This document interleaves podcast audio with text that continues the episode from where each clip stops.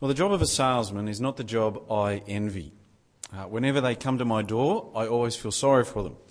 Not because of the rude send off I'm about to give them. Uh, I feel sorry for them always having to try and convince people that they need whatever it is they're selling. And over and over again, people just ignore them, not even willing to give them the time of day. Uh, near the escalators at Centro downtown, there's usually a phone rep or pay TV salespeople. And they're just trying to do their job, but people just walk past them with at best a cursory no thanks. And then there's the pressure of having to sell so many things per month. Who'd want to be a salesman? But as Christians, we're kind of salesmen, aren't we?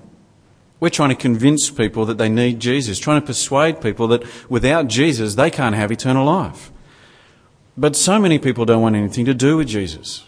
So we're rejected, or politely told to be quiet or to go away we're made fun of or looked down on, in a world that's hostile to God, in a culture where the idea of God is so confused, what confidence can we have that people will want to become a Christian?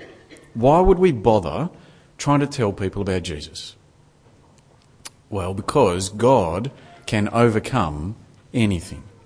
And He's in the business of saving people as they hear about Jesus. The section of 2 Corinthians we're looking at this morning is all about the fact that God does give life as people hear about Christ. And so we should be confident about sharing the gospel. There's four things that Paul teaches about God giving life, and the first is that he does it through the preaching of Christ. In verses 12 and 13 of chapter 2, Paul tells of being in Troas and then he was in Macedonia, but it didn't matter where he was, Everywhere he went was to preach Christ because through the preaching of Christ, God gives life. Have a look at verse 14. Verse 14, chapter 2. But thanks be to God who always leads us in triumphal procession in Christ and through us spreads everywhere the fragrance of the knowledge of Him. For we are to God the aroma of Christ among those who are being saved and those who are perishing. To the one, we are the smell of death to the other the fragrance of life. Paul's saying here that when Christ is preached, some will love it. It'll be to them the fragrance of life. But Paul's also saying that when Christ is preached, some will hate it. It'll be to them the smell of death. One message, two responses. It's a bit like the smell of cooking meat uh, for some, the aroma of meat cooking on the barbecue is pure delight. It's a fragrance. As they walk towards the barbecue, they breathe in deeply the aroma of the flavours, and it's beautiful. But to others, the aroma of cooking meat is disgusting. It's not a fragrance, it's a stench in their nostrils. One aroma, two responses. It's the same with the gospel of Christ. One message, two different responses. To those who believe, the gospel is pure delight, it's the fragrance of life because trusting in Christ results in eternal life. But to those who don't believe, the gospel is disgusting. It's the stench of death because rejecting Christ results in eternal death. Heaven and hell is on the line as we tell people of Jesus. But at this point, simply notice that hearing of Christ is life to some. There will be those who, when they hear about Jesus, through that they'll be given eternal life because through the preaching of Christ, God gives life. Now, can you feel the confidence that this should give us? There will be people who, when they hear of Jesus, there and then, they'll believe in the Lord Jesus as their Saviour and they'll be given eternal life. That's why we're praying that men will be saved at the Men and Meat Night coming up. To us, telling people about Jesus, it, it can seem weak and foolish, but God uses it to save people. Through the preaching of Christ, God gives life. So let's get out there and tell people about Jesus. Now, in the verses we've just looked at, Paul has said that with his gospel, he has the words of eternal life. And so it might sound to some like he's big noting or commending himself, trying to make himself sound good. But he wasn't. He wasn't claiming to be brilliant or clever. Uh, there were others in Corinth that were infiltrating the church. They were claiming to be brilliant and clever. They had these letters from supposedly important people recommending them. They were impressive. They were showy. They were eloquent. And they looked down on Paul and they pointed to themselves as far better than him. But Paul knew that it wasn't about whether or not they were better than him because people being saved doesn't depend on who shares the gospel. People receiving eternal life depends on whether God gives his spirit or not. Have a look at chapter 3 and verse 1. Chapter 3, verse 1. Are we beginning to commend ourselves again? Or do we need, like some people, letters of recommendation to you or from you? You yourselves are our letter, written on our hearts, known and read by everybody. You show that you're a letter from Christ, the result of our ministry, written not with ink, but with the Spirit of the living God, not on tablets of stone, but on tablets of human hearts. Now, it's a strange image, I know. Uh, Paul's saying the Corinthians are a letter from Christ, written not with ink. That is, written not by human hands. They're not Christian. Because of Paul, who told them the gospel, the Corinthians turned to Christ because God gave them his Spirit. They're a letter from Christ, written with the Spirit of the living God. Them being Christian had nothing to do with how impressive Paul was or wasn't. Now, can you see the confidence this gives us as we seek to share the gospel with people? It's not up to us whether someone becomes a Christian or not. As we talked about uh, Jesus with people, it's not up to us as to whether we convince them to believe in him or not. And so, if in your conversations with people, your explanation with your friends about Jesus, if your explanation is a bit clunky, or you think of the right thing to say but only after the conversation, or you weren't particularly convincing when you were speaking, it's not the end of the world. Because it's God who gives life through the preaching of Christ as he gives his Spirit. Now, as I said before, one of the worst jobs I can imagine for me is being a salesman. I feel sorry for them. Spending all day getting knockback after knockback, never knowing if the next person's going to be a sale. Their boss demanding a certain quota for the month, and it's all up to them how persuasive they can be, how skilled they are at getting people into a conversation, how much they can convince people that they need whatever it is they're selling. And all the while, at the end of the day, their boss wants to know, how much did you sell? Now, praise God, it's not like that for us. God's our boss, sure, but the quotas, the numbers of people who become Christian as we share the gospel, God Himself says that's not up to us. That's up to Him because no one turns to Christ unless God gives them His Spirit. It's God who gives eternal life. He saves His people. And He does it through the preaching of Christ and the giving of His Spirit. Which means normal people like you and me can confidently go and share Jesus with the people around us because whether or not God gives them life, uh, that's up to God. Now, in verses 7 to 18, Paul goes on a little aside about how good it is to be given the Spirit. He compares God's giving of His Spirit to God's giving of His law back in the Old Testament, and he says that in the end it's no comparison. The Spirit's much better than the law. Now, he goes on about this because of the people who were infiltrating the church with a new gospel. Uh, in their gospel, they appealed to the law, to the Jewish law, that, that they were on board with what God had done through Moses. And Paul admits that yes, the law was glorious, but the law was only ever temporary and it also brought death, whereas the Spirit is permanent and he brings life. Have a look at verse 7, chapter 3, verse 7.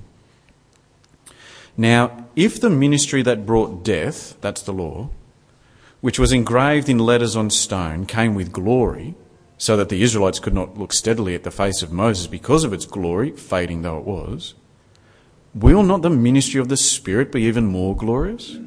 If the ministry that condemns men is glorious, how much more glorious is the ministry that brings righteousness? For what was glorious has no glory now in comparison with the surpassing glory.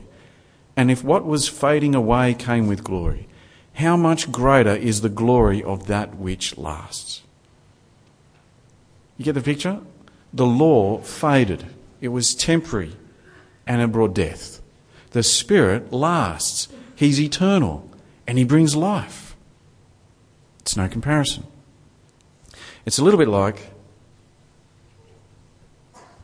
this Hot Wheels car of mine. Uh, it's a beauty. This is a really nice scale model. If you can't see it, here's a picture of it on the screen.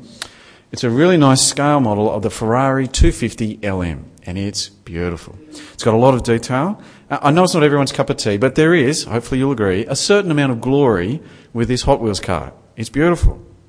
But if outside there was parked a real Ferrari 250 LM, and as we went outside to have a look, and we're all oohing and ahhing over the real deal, it would be pretty silly of me to try and get you to have a look at my Hot Wheels car. Because the glory of this Hot Wheels Ferrari is nothing compared to the glory of a real Ferrari. And the glory of the law is nothing compared to the glory of Christ and His Spirit. Temporary compared to permanent. Death compared to, compared to life. Why would you turn to another gospel? But look, don't lose sight of the big picture in this, in this section, and that is it's only by the Spirit that anyone puts their trust in the Lord Jesus. It's God who gives life through the gift of the Spirit.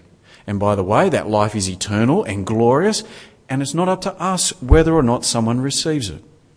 It's God who gives life through the preaching of Christ as He gives His Spirit. And so, ordinary people like you and me, we can confidently share Christ with people, knowing that God will save His people as He gives them His Spirit. And knowing this will mean that we share the truth of Christ with people as plainly as we can. It's only God who gives life, so we're not going to flatter people or fiddle with the gospel. Even when people that we love, when they take offence at Jesus, we're not going to change his truth to try and make him more appealing as if we could, because it's not up to us whether or not they believe in Jesus or not. We'll just set forth the truth plainly. Chapter 4, verse 1.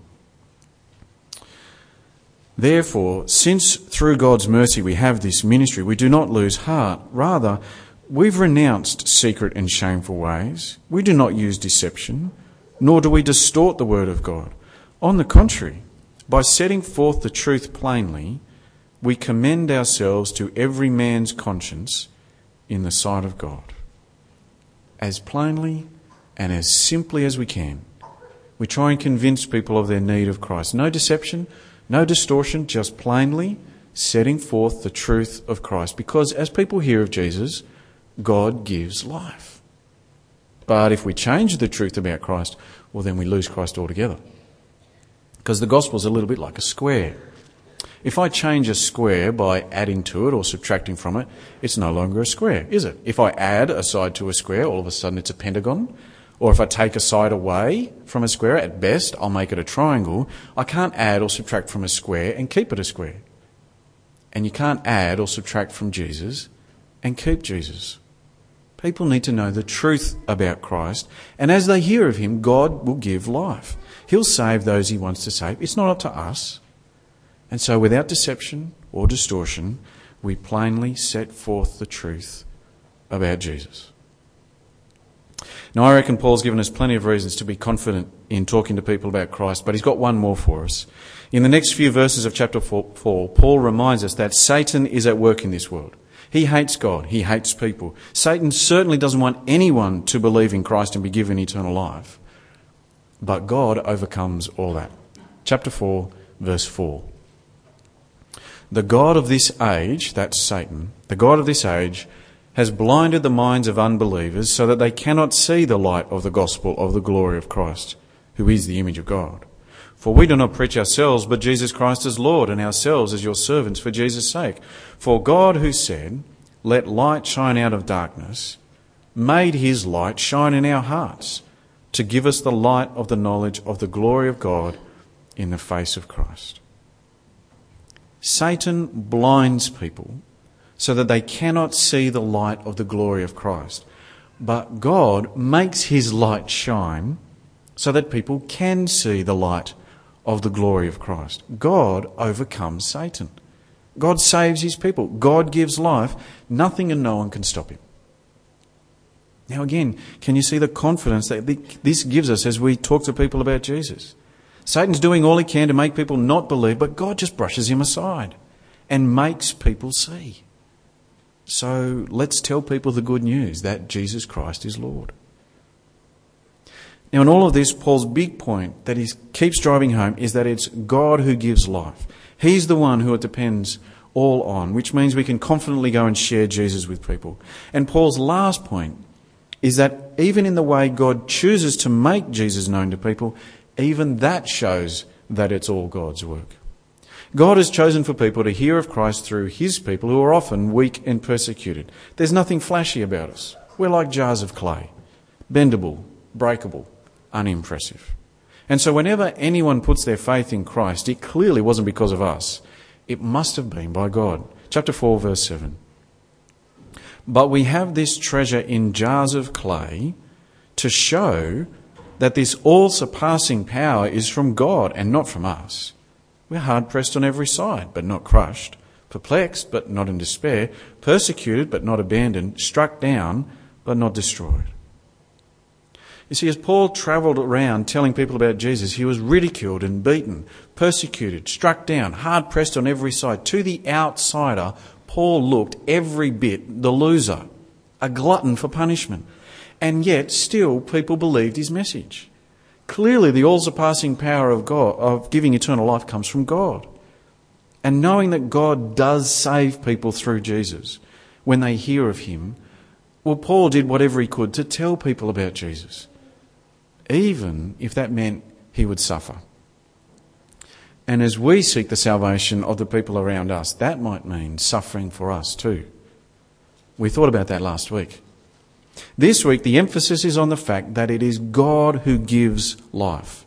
God who saves people, not us by our clever preaching or anything like that. God alone who gives life. And this truth should shape us in a number of ways. Firstly, enjoy. Enjoy the relief that the salvation of the people you're speaking to is not up to you. You don't have to be the greatest speaker or the most persuasive person on the planet. As people hear of Christ, even from the likes of you and me, God saves them.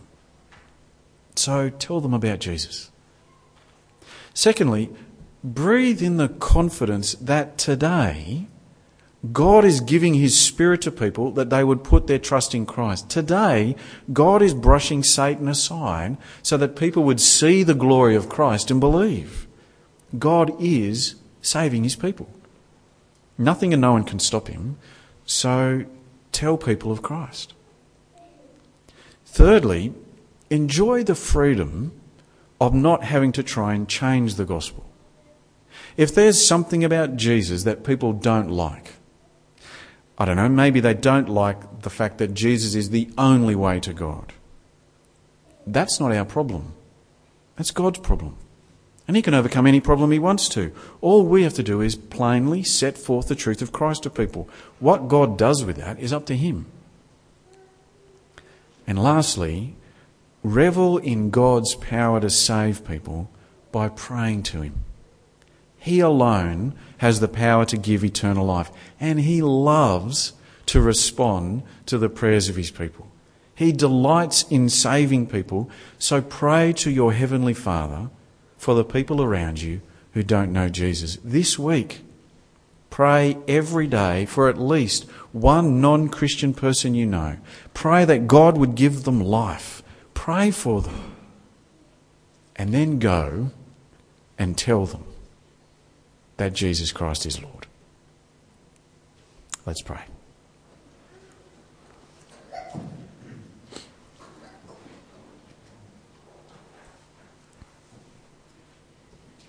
Heavenly Father, thank you that you give life, eternal life, through your Son as you give your Spirit.